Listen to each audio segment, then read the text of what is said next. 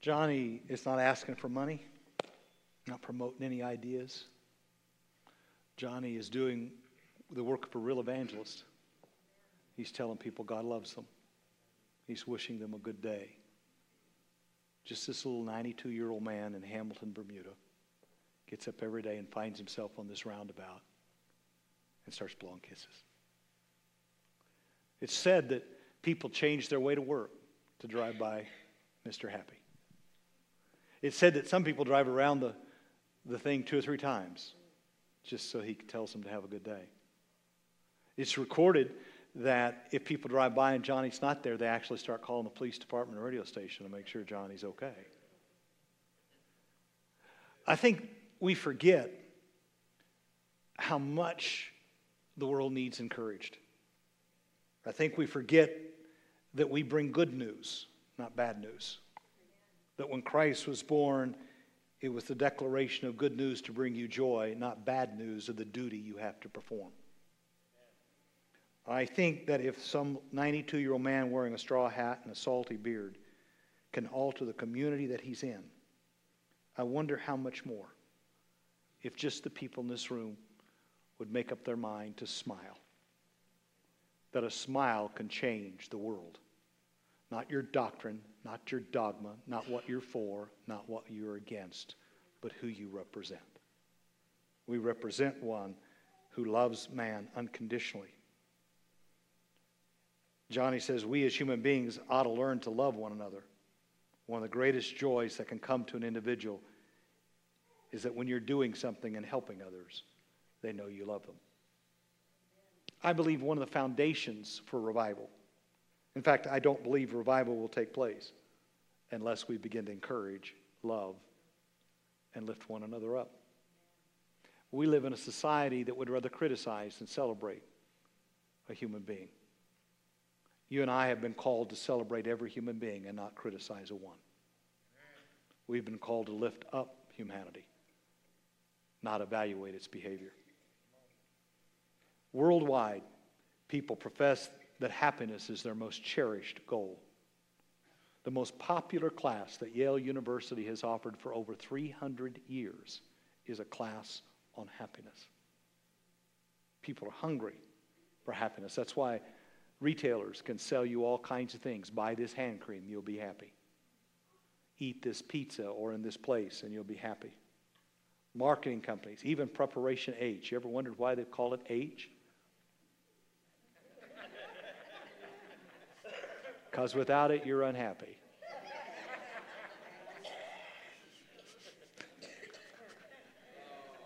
Yeah.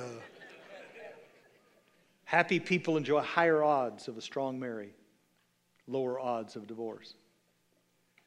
They're healthier as a result of bolstered immune system. People correlate happiness between that and success. There's over 25 studies that indicate that happy people are more effective than Debbie Downers. And yet, only one third of Americans surveyed says they're happy. That means two out of three people in this room are unhappy. Hmm. It's amazing to me that the World Health Organization forecasts that by the year 2020, depression will become the second leading cause of disease in our world. We as a Pentecostal church pray for healing all the time. And yet we allow people to walk around us that are unhappy. Maybe we ought to change that. If we want revival, if the second largest cause of disease is depression and we want revival, maybe we ought to declare war on depression. Maybe we ought to declare war on living such an unhappy life. The Bible says that happy are the people whose God is the Lord. The Bible says, happy are the people whose hope is in the Lord. The Bible says, happy is the man whose sins the Lord has forgiven. Oh, oh I'm, I'm looking at you. Are you happy that you're forgiven? Are you happy that He's your hope? Are you happy that He's your help? Well, why in the world don't you show it? Why in the world isn't there smiles on our faces and joy in our step if we are supposed to receive that kind of happiness, listen to me. Happiness was a trademark of Christ. I, I mean, you got to think about it. His purpose statement is that I have come to give you life and to give it to you more abundantly. His purpose statement is that I've come that you might enjoy. That's his purpose statement. His trademark was making people happy. He was never accused of being grumpy or a jerk. People didn't groan when he walked in the room, they didn't duck for cover when he entered. He called them by name. He listened to their stories. He answered their questions. He visited their sick relatives. He fished with fishermen and ate lunch with little people. He went to weddings. He went to so many parties that he was criticized for hanging out with the wrong crowd. Thousands came to hear him, hundreds followed him. They shut down their businesses and walked away from careers to be with him. Jesus exuded happiness, joy, peace. I wonder once again if that's what his church is doing. I wonder once again why we talk about so many things when the most often written thing in the scriptures, over 2,700 times, he talks about joy and happiness and gladness and pleasure. The church for 2,000 years has been talking about sin and hell and behaviors to the expense of the reality of joy and happiness, gladness, and pleasure. Rather than scaring people about their behaviors, why don't we offer them the results of being in relationship with the God that wants them to enjoy living this morning? God wants you to have a life that's so full of Him that others are hungry and thirsty for whatever it is that you're experiencing. We must understand that in His presence is fullness of joy. It's not a good idea, it's a reality. That to really live in His presence is to know this intoxicating happiness that makes other people call you drunk. I mean, to be so high on God that other people think you're intoxicated by the world. In fact, there's no hangover from this.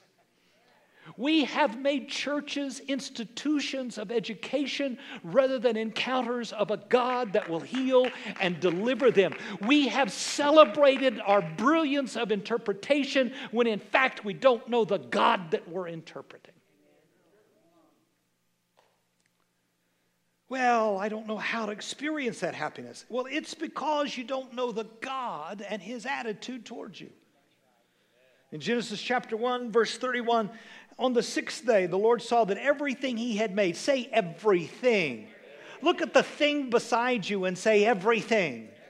Look at the thing behind you and say everything. Think about the problem you were facing this week and say everything. Think about what you got to do next week and say, everything. God saw everything He had made, and indeed it was very good. God's attitude towards anything that exists is good. It's all good. Not just what he made those six days, because he's the only one that creates anything. So, whatever is existing, yeah, but you don't know that this bad thing. No, everything works together for the good. It's very good to be alive this morning. It's very good to be working in the job you're working. It's very good. Say it's very good. Say with me, my life is very good. Pastor, you don't know my life. Yes, I do. You're breathing. The option is not very good. Very good. In other words, God's attitude towards what He has created. He has an attitude towards you. Here's an attitude, here's a mindset. His mindset towards you is that you're good, specifically towards men and women. I think of Viola Davis in The Help. You, you is kind, you is smart, and you is important. My God, I'd play that video over and over in my head if I was you. I got it on quick on my computer. You, you is kind, you're smart.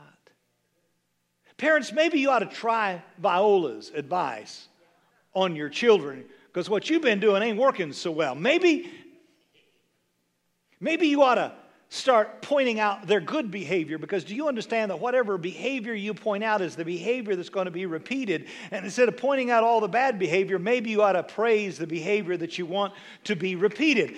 Instead of cussing about your neighbor, why don't you find a way? See, God's attitude towards humanity is that we're good. That we're created in his likeness and his image. I love the psalmist. How precious also are your thoughts to me, O God. How great the sum of them. I should count them, and they would be more in number than the sand when I awake, and I am still with you. Listen, when I was dating Annie, did you know I only had thoughts of her? My dad would say, Son, would you pay attention to what you're doing? I couldn't because my brain was filled with thoughts of Ann. You're not getting this. Did you know that all God is thinking about this morning is you? That He is not worried about whether the world is going to spin out of control. He's not worried about what politicians are doing. He is so unworried about anything He created that the only thing He's thinking about is you. You're on the mind of God this morning. Man, some of you need to take your mind off yourself because He's got you in His mind. You don't have to worry so much about yourself because the God that created you, sustains you, and upholds you and wants your good, He is consistently thinking about how to bless you. Consistently, constantly planning and plotting about how to take everything that's happening in your life, turn it around, and bring it in the only thought he has towards you is positive. The church sometimes has given the impression that the Father has a different attitude towards the creation than what I've just described. I listen to some preachers, and you'd think that God was mad at the world. I grew up in a place to where the conflicting stories that I was presented were confusing. The God of the basement talked about his love, the God of the second floor talked about hell. It is very confusing. But Jeremiah the prophet clarifies this I will visit you and perform my good word towards you and cause you to return to this place. For I know the thoughts that I think towards you, says the Lord thoughts of peace and not of evil, thoughts to give you a future and a hope. God is thinking about your future and about good things, not evil things. He's plotting and planning to make you the head and not the tail, above and not below. Blessed coming in and blessed going out. Blessed shall be the peace of your children. He is plotting and planning specifically for you. Look at your neighbor and say, Wow. Isaiah the prophet says, My thoughts are not your thoughts, nor your ways my ways. For as the heaven is higher than the earth, so my ways higher than your ways, and my thoughts than your thoughts. For as the rain comes down and the snow from heaven, so they do not return, but water the earth that it may bring forth and bud, that it may give seed to the sower and bread to the water. So my word goes forth out of my mouth. And what's he saying? Every word that I have ever spoken, ever will speak over you, is like water and snow to prosper you and to make you flourish and to produce and to be fruitful. The word of God God is blessing us. Anybody, time the word uses the word to slap us, it ain't his word. Anytime the word is used to judge people, it ain't his word. Because he said, My word will nourish, sustain, water.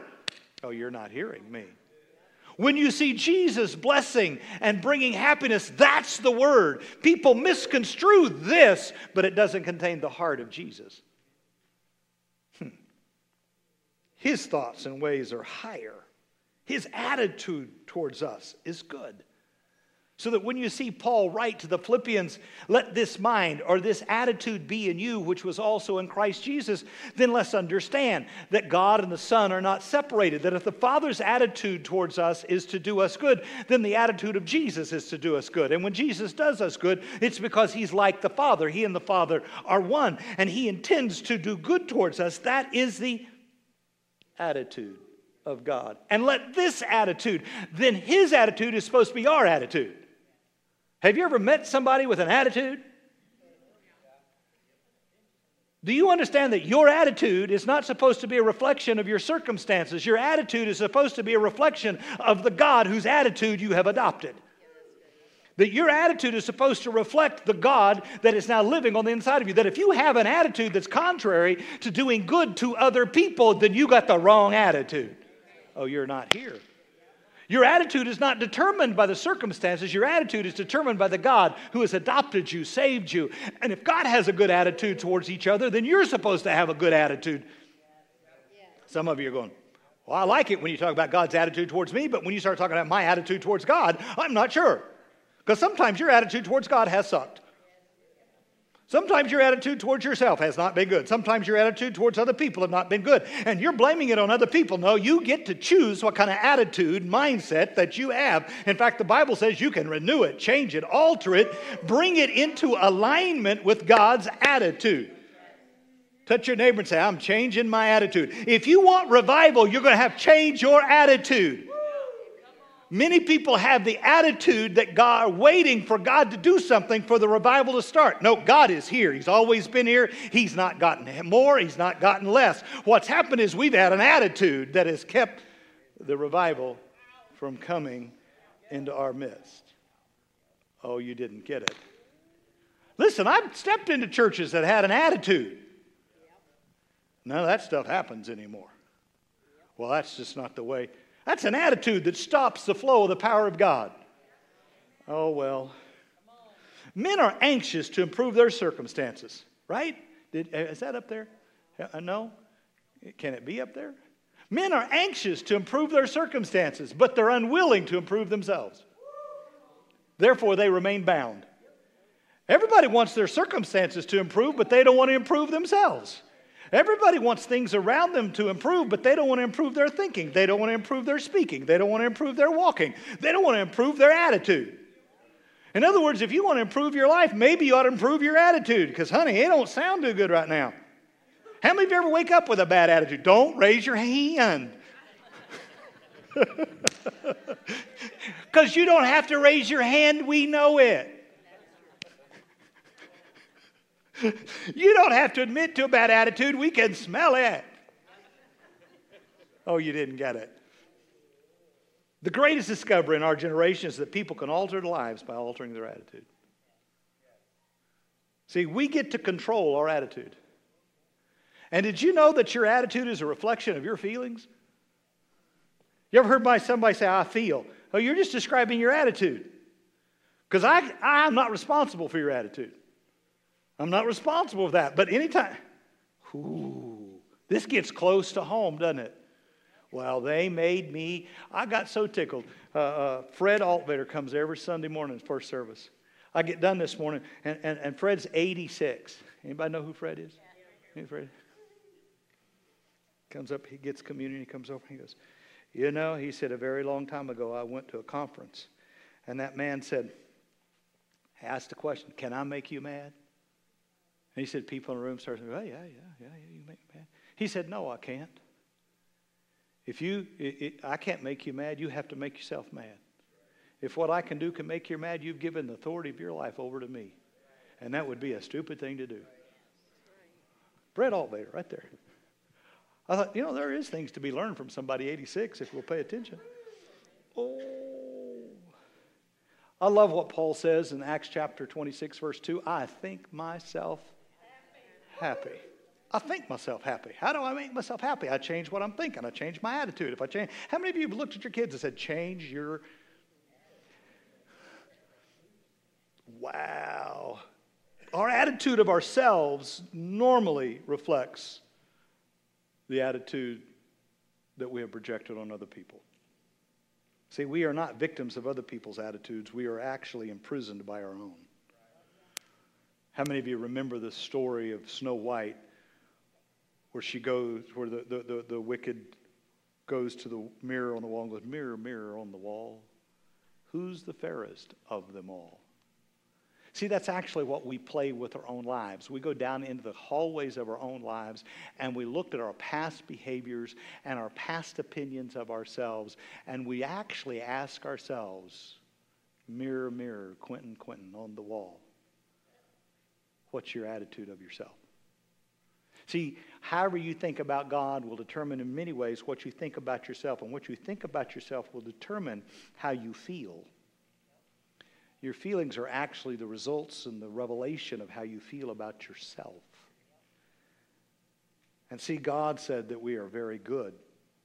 God says that I think about you in that way. I, I, I, Dr. Joyce Brothers, who many of you will never remember, she used to say, It is impossible to perform consistently in a manner inconsistent with the way we see ourselves. It is impossible to perform consistently in a manner inconsistent with the way we see ourselves. Hmm. See, our behavior is a result of the way we see ourselves. If we see ourselves as this, this, and this, we, perform, we perform and behave in such a way. Maybe we ought to help people to see themselves in a better way. Maybe, maybe, maybe Johnny is helping people to see themselves. I love you. I love you. Have a good day. God loves you. Maybe we could help change people's perspectives of themselves by revealing to them the way that God sees them. If I'm an instrument of God, I'm supposed to help you see yourself the way God sees you. Can I just tell you that I'm afraid that the church of the last couple hundred years has done nothing to help that? All they've done is try to promote. I got to tell you, I listen to preachers all the time say, well, you got to know you're a sinner before you go to heaven. Hmm. He died for you when you were yet a sinner. The news is not about your behavior, but about his behavior. His behavior trumps your behavior. And the minute you know that is when salvation will come into your lives. And the minute you begin to see yourself the way God sees you, your behaviors will begin to change automatically. That's good theology. I know it offends some of you, but it's good theology nonetheless. Secondly, it's true. So, what are the attitudes of Christ? Well, Philippians chapter 2 says, Do nothing out of selfish ambition. Number one, he had a selfless attitude. A selfless attitude. It's not all about you, bro. He had a selfless attitude. That, that changed most people's lives right now, is not to think of themselves more highly than they ought. Christ displayed a selfless attitude. Who, being in the nature of God, did not consider his equality with God something to be, to be grasped. He was secure. He could surrender the position because he was secure in the relationship. He could surrender his rights because he was secure in his relationship. Listen to me. We have to have an attitude that is both selfless and secure at the same time. The reason I can be selfless is because I'm secure in my relationship with God. And being found in an appearance as a man, he humbled himself and became obedient to death, even death on the cross. And he was submissive. He was submissive. The attitude of Christ is that he was selfless, he was secure, and he was submissive. Come on, that is freeing. Have that kind of attitude. It'll set you free from this world. It'll set you free from the circumstances around you. You will no longer allow the things and other people around you to determine how you feel about yourself or how you look at other people. And could I simply suggest that if you have a selfless, secure, submissive attitude, you'll be able to live in the strength of Christ.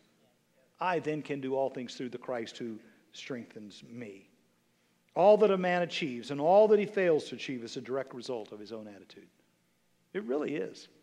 Change your attitude today, and the ability for the power of God to flow in a revival will increase. Viktor Frankl, who's one of my greatest heroes, he was a survivor of Auschwitz, and there were very few of them. The last of the human freedoms is to choose one's attitude in any given set of circumstances. I promise you, you did not live in the ash of human humanity as they were being burned to death in the furnaces of Auschwitz. This man lived through that and said, The freedom that you cannot take away from me is my attitude towards what's happening to me. You are in charge of that attitude. You can survive most things if you can keep your attitude centered. Listen to me, church. God is not waiting on us before he gives himself. He gives himself. We must change our attitude about his presence that's within our lives right now. Oh, my goodness. The attitudes that we accept as children are usually the attitudes that we embrace as adults.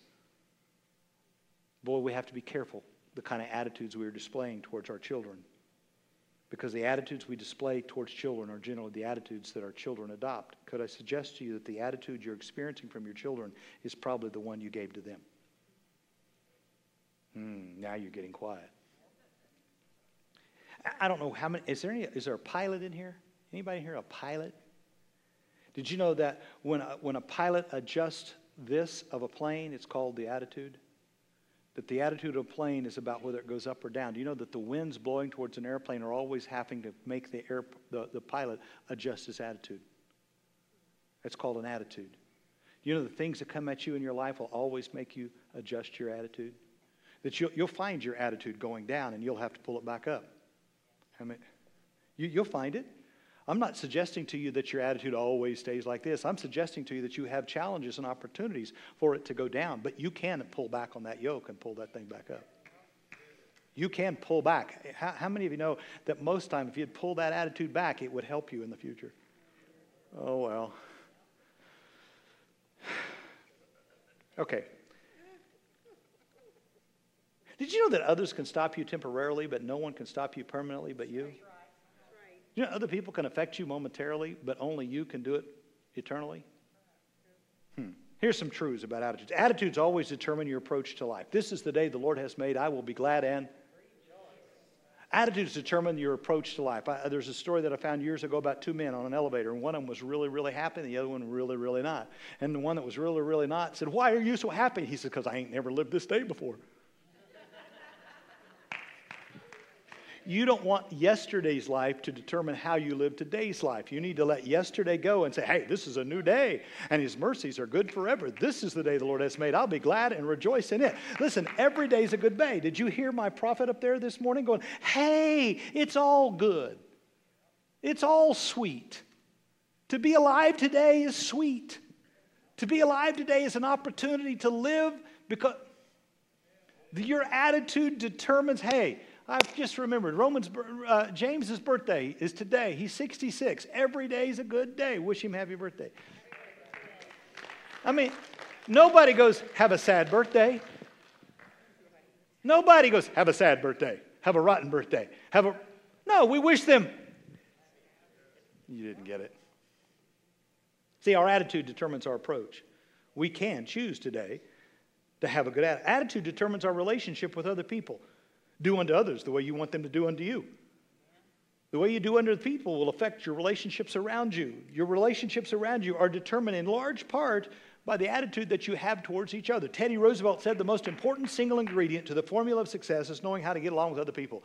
Man, how many people do you know that you'd like to help learn how to get along with other people? If you can get along with other people, you can be successful in life. Learn how to get along with other people. Can I tell you something? Learn how to say these two words. Are you ready? They're very difficult. I'm sorry. Let's practice together. Some of you still can't say it. One more time, then I'll move on.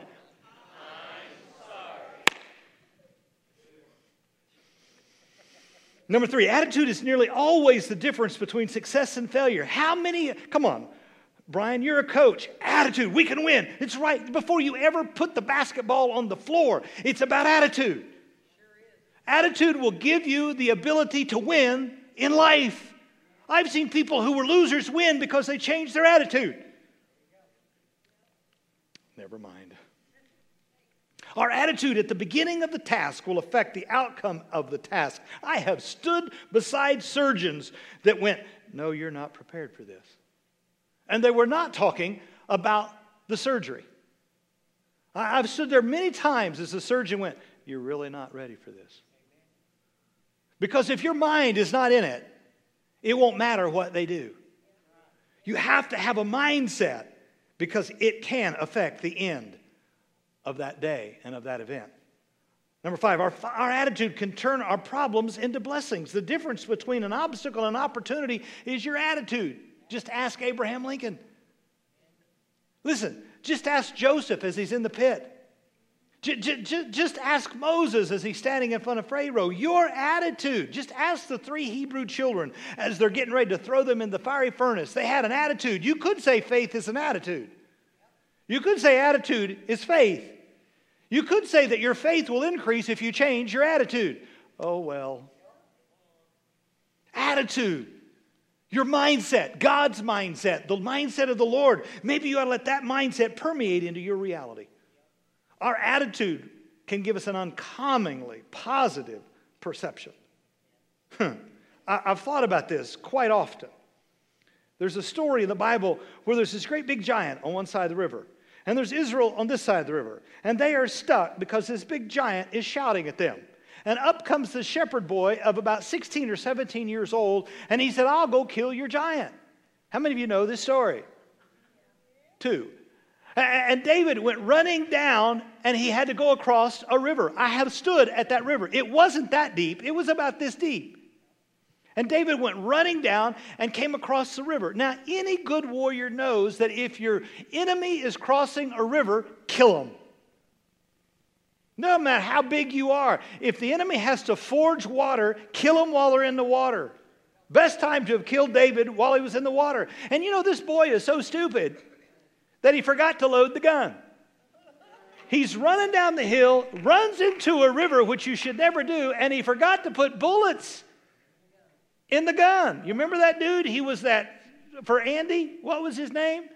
Barney. He, never, he had one bullet and he kept it in his pocket. Uh,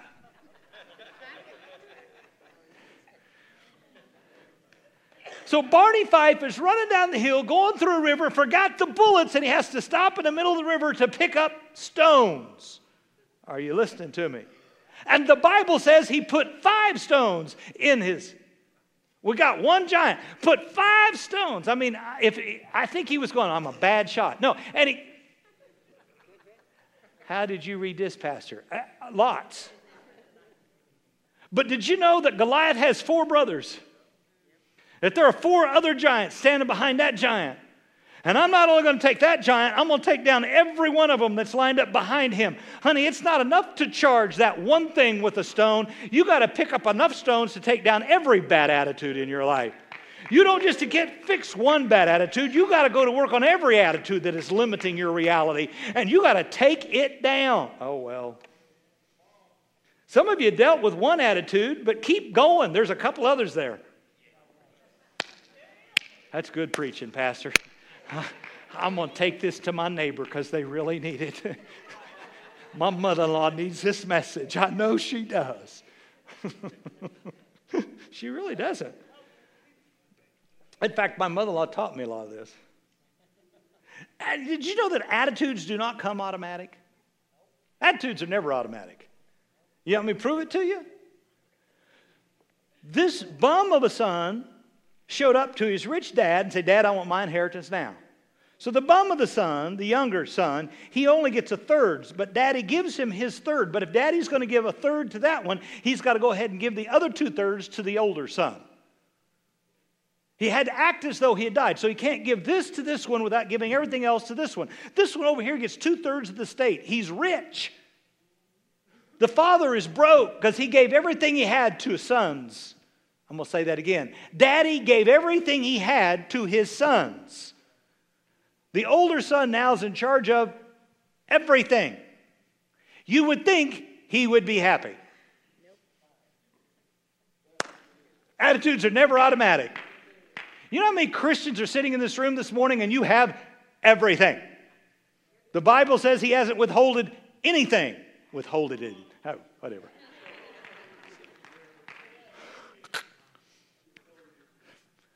I go to my chiropractor every week and get my back adjusted. And every time when I walk out, I think there ought to be tongue adjusters. yeah, you laugh. I've seen people walk out of doctor's offices after they've been adjusted, and, and I go, How you doing? Well, I don't know whether that did anything or not. It didn't.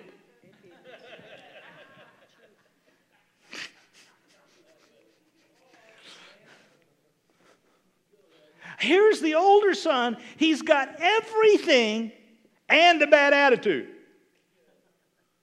Attitudes are not automatic. They're not automatic. And his does never get any better according to scriptures. I mean, when his little brother comes back, he gets even a worse attitude. Because the little brother comes back, has nothing, but he gets the party. Did you know an attitude can keep you outside of a party even though the party's right there? I mean, a party is happening. I got news for you. I am having a party this morning. I am happy about being alive. We had our 10th grandchild this week. Breslin Shy, nine pounds, five ounces. Fat little thing. It dawned on me. I walked that girl down that aisle. She weighed 95 pounds, and she just had a baby that is 10% of her married weight. Good Lord Jesus, help us all. This is a good day. I'm having a, you know, the one of the worst things you can do is watch everybody else go to the party and you stay out and have an invitation. In fact, can I tell you something? We're spending your money.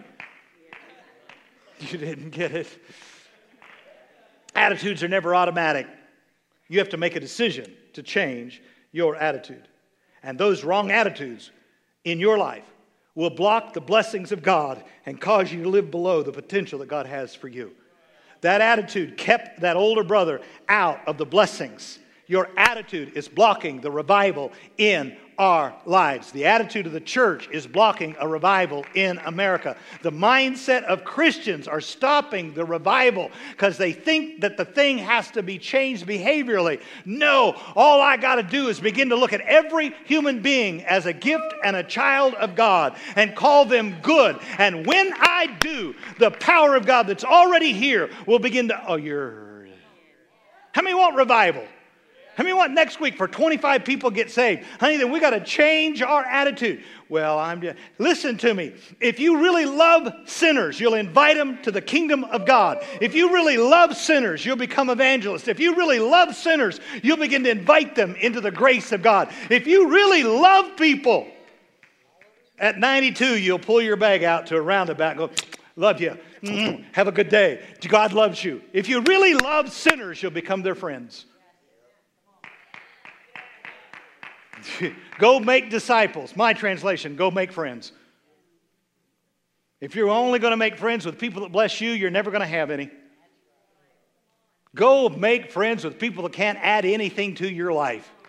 Go make friends with people that you give everything to selflessly in the security that you know the more you give, the more you receive. Go in submission to God into all the world and make disciples. Disciples has nothing to do with the doctrine that you're going to teach them. Disciples has everything to do with the love that they will follow. He didn't say, Come learn with me, he said, Come follow me.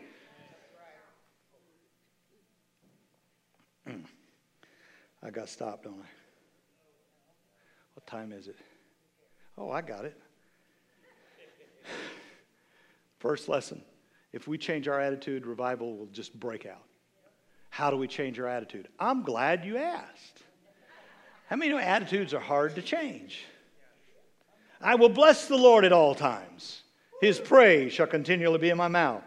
My soul shall make its boast in the Lord. The humble shall hear of it and be glad. Oh, magnify the Lord with me and let us exalt his name together. Listen to me. If you'll begin to praise the God that has the right attitude towards you, your attitude will change. Praise is what will change your attitude. Those ingrained attitudes in your mind that you've been battling for, those ones that are holding on and saying, No, precious, those ones right there. Some of you are going, What is he talking about? Never mind. I mean, you know, those get rooted out with praise. When you begin to praise God with all your heart, your mind, your soul, and your strength, when you're willing to praise God, attitudes that are embedded down in there will have to let go. Now, that won't happen when we sing three songs on Sunday morning. Can I tell you, if we're really going to break revival out, we've got to sing about six songs. If we're really going to fix your stubborn old head, and I know some of you are going, well, I don't like to sing that long. I know, that's why we're doing it. Is to offend you to offend that attitude of pride on the inside of you that says you got something better to do than sing God is good and his mercy endures forever. Honey, all you should be doing is praising God. All you should be doing is singing to God. All you should be doing is praise the Lord, all my soul and all that is within me. Hear me. When praise breaks out and that's all we do, the attitudes of our life will be changed. You want to see real revival? Come with me because I got people that know how to sing for three hours. Well. Some of you are going, well, I ain't doing that. I know. Your attitude preceded you. Praise will root out those attitudes that are down in your life. Praise will change your emotional life. You want to change your emotional life? Buy a speaker for your bathroom. I'm very serious. One of those little bitty jump things, you can go out at Walmart and get them for about $15 and you put it in your bathroom. When you get up in the morning, you hit that thing on your iPhone and you start playing praise music. Honey, before you get your teeth brushed, you'll be happy. Oh, well. Praise will change your feelings about God, about yourself, and about others, and it will spread. Praise will spread. If we change our attitude, we will change the attitude of other people. Just watching Johnny Barnes change your attitude. Now, listen to me. Praise. Praise God, right? If you really want to praise me, if you really want to express your good feelings towards me, praise my kids. If you really want to make me feel good, praise my grandkids. If you really want to make me mad, you didn't get it. I was trying to tie from a thought that I earlier said, but you got to be awake to the whole thing to get it. Uh, listen to me. Let no corrupt communication come out of your mouth, but that which is good for the encouragement and the building of and giving grace to other hearers. Grieve not the Holy Spirit. Could I tell you what will grieve the Holy Spirit? Is when you say anything other than encouraging another one of his children. You want the revival to take place like that? Start encouraging other people. Start loving one another. Start greeting one another with a holy kiss. Start celebrating the people around you, and the revival will break out because praise is not just this way, praise is this way. The way I praise God the most is the way I treat you. The way I praise God the most is when I call you what God has called you. Very good. You are very good. You are good people. There is so much kindness in you. What if everybody in this room just started encouraging everybody around them? What if everybody in this room started speaking things that brought grace into other people's lives? Right after it says, don't grieve the Holy Spirit, then speaking poorly of other people must be grievous to the Holy Spirit. Ephesians chapter 4, verse 29 and 30, if you don't know where it's at. The Message Bible, or not the message, it's not the message, it's something, some other translation. I think it's the Passion, I don't know. Don't be skimpy. Don't skip on being lavishly compliment of the people around you. Don't just go, oh, that was good. Be nuts. Oh, that was. You want me to prove my point? Bo, when something good happens on the field and somebody runs off the field, you guys slap each other on the butt. That is weird.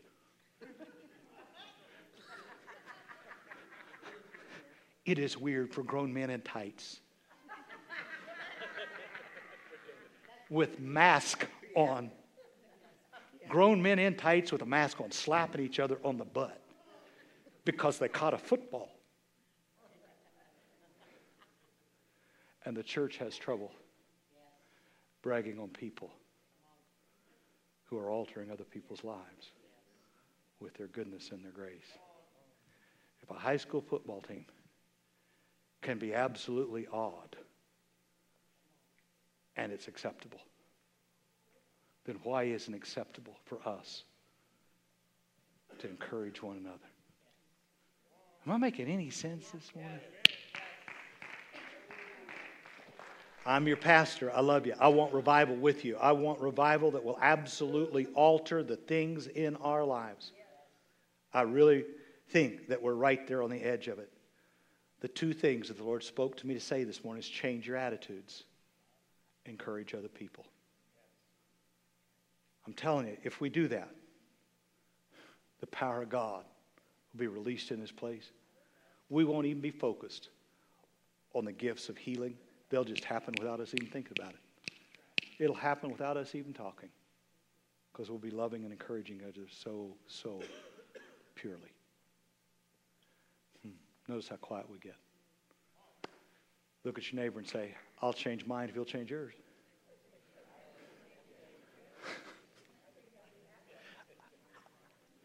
that came from two 18 month, two years old. They were talking over here. They both had messed their pants. And one little boy looked at the little boy and said, I'll change yours if you'll change mine. I thought, wow, there is a spiritual reality in that. Stand with me this morning.